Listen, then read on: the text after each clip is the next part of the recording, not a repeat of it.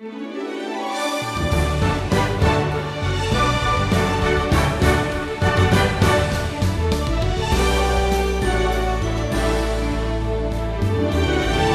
you ever done something wrong and gotten away with it? Let me ask you this.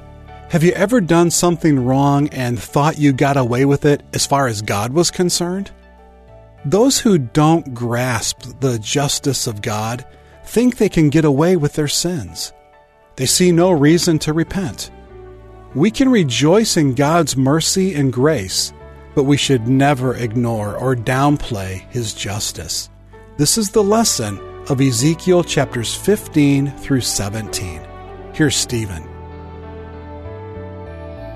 I can still remember that afternoon my father came home with a most unusual gift.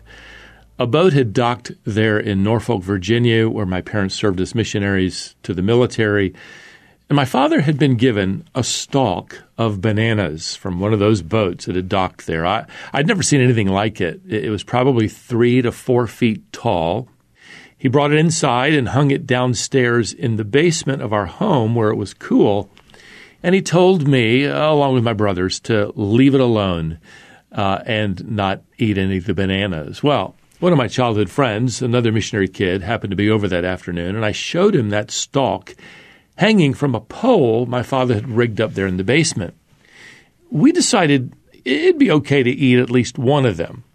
Well, we did, and then we thought we might have another, and, then another. Well, what to do with the banana peels now so we wouldn't be caught? Well, we dropped them down behind that old piano there in the basement where I spent many hours practicing. I knew that piano wouldn't be moved and no one would ever know. Well, many years later, when my parents moved, they were puzzled uh, to discover all of these old, dried up banana peels there behind the piano. Well, by then I was grown and, and married. I immediately remembered and told them what had happened. Well, my mother remembered something too. Uh, she said to me, Well, you know, that explains it. I've always wondered why that night after supper, even though you loved banana pudding, you didn't want any dessert, not even one bite. Well, let me tell you, sin has a way of finally being exposed. In fact, the Bible says you can be sure your sin will find you out. Numbers 32, verse 23.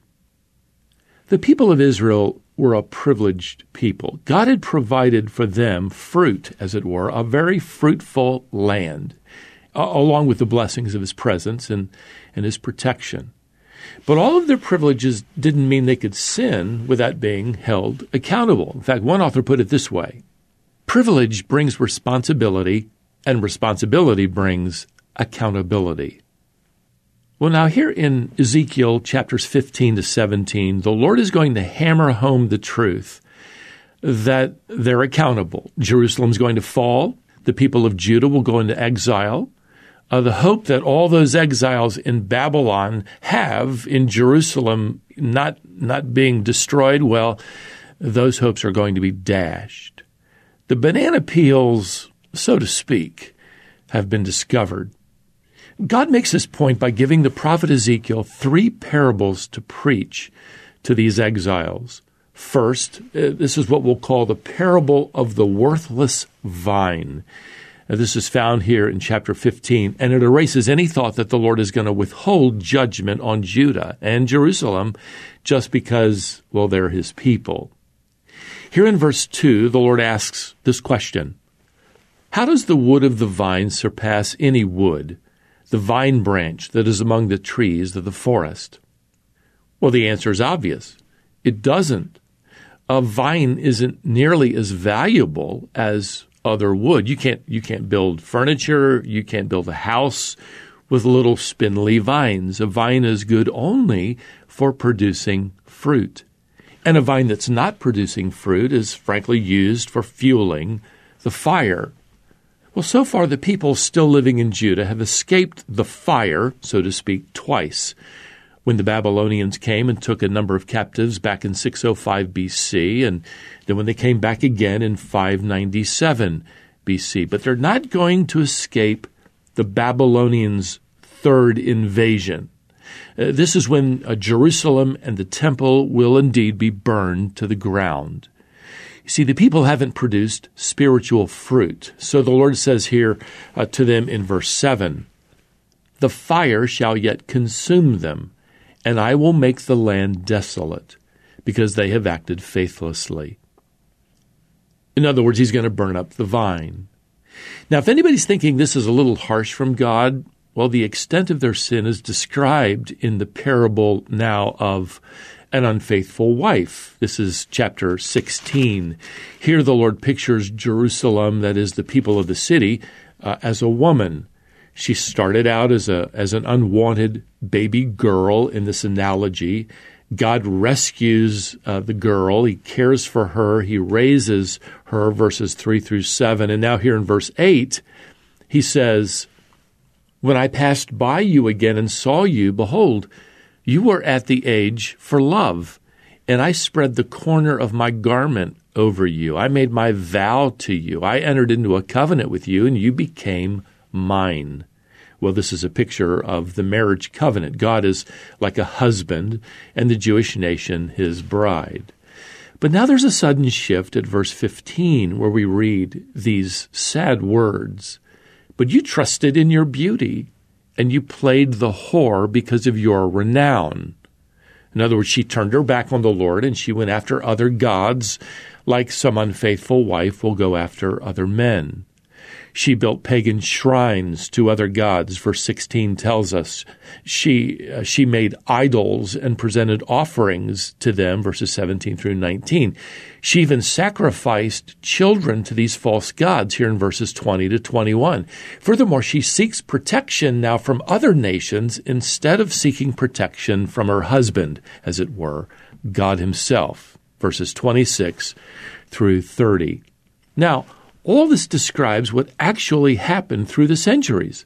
Despite the appeals of, of God's true prophets, Jerusalem falls deeper and deeper into unfaithfulness and idolatry. And he, he delivers now this stinging rebuke here in verse 52 that Jerusalem's spiritual unfaithfulness uh, made the sexual immorality of Samaria and Sodom look righteous.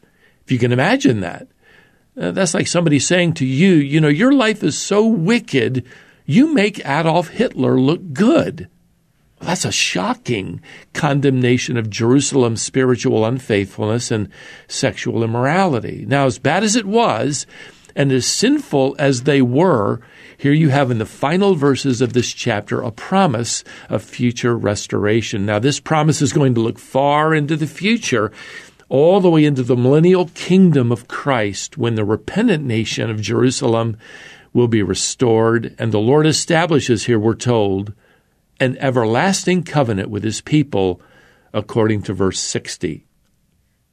Now, for the present day, however, Ezekiel goes back to his parables of God's uh, imminent judgment upon Jerusalem. And now he delivers a third parable here in chapter 17. This is what we could call the parable of the two eagles. Now, in this parable given to Ezekiel, a great eagle removes the top of a cedar tree, takes it to a, a thriving city, and plants it there. The eagle then takes some seed and plants it in a place where it grows into a healthy vine. Now, at this point, another eagle appears and it is drawn to the vine which wants to be watered by this second eagle. Now, this parable is called here in verse 2 a riddle, and it certainly is hard to understand without some kind of explanation. And fortunately, God explains it beginning here in verse 11. The first eagle is the king of Babylon, Nebuchadnezzar, the treetop is Judah's king Jehoiachin, who is removed and taken to Babylon. Nebuchadnezzar replaces Jehoiachin as Judah's king with Zedekiah. Now he allows Zedekiah and the remaining people in Judah to survive, so long as, as they pay tribute to Babylon. Now, the second eagle here represents Egypt, and that's uh, the nation Zedekiah appeals to for help in rebelling against Babylon. Now, as Ezekiel is writing this, Zedekiah hasn't rebelled yet, but he will. In fact, the Lord declares what will happen here in verse 16. In Babylon, he, that is Zedekiah, shall die. Pharaoh, with his mighty army, will not help him in war. He adds here in verse 21 His troops shall fall by the sword, and the survivors shall be scattered to every wind. Now, beloved, even after delivering this tragic prophecy of judgment, which is coming soon on Judah, there is a message of future hope. Verse 22 says, Thus says the Lord God, I myself will take a sprig from the lofty top of the cedar and will set it out. I will break off from the topmost of its young twigs a tender one, and I myself will plant it on a high and lofty mountain. On the mountain height of Israel will I plant it, that it may bear branches and produce fruit and become a noble cedar. Well, this promise refers to the day when Jesus Christ, the Messiah, returns to rule over all the earth. Well, we're out of time uh, for today, or just about. But let me just let me just add that these chapters here in Ezekiel are warning us to this day not to sin against God's word. His word always comes true. Now, it, it might look like those banana peels of sin aren't going to be discovered, but they will. Best thing to do is confess your sins to Christ, your coming King, and live for Him today. Well, until next time, beloved, may the grace of the Lord Jesus Christ and the love of God and the fellowship of the Holy Spirit be with you all. Amen.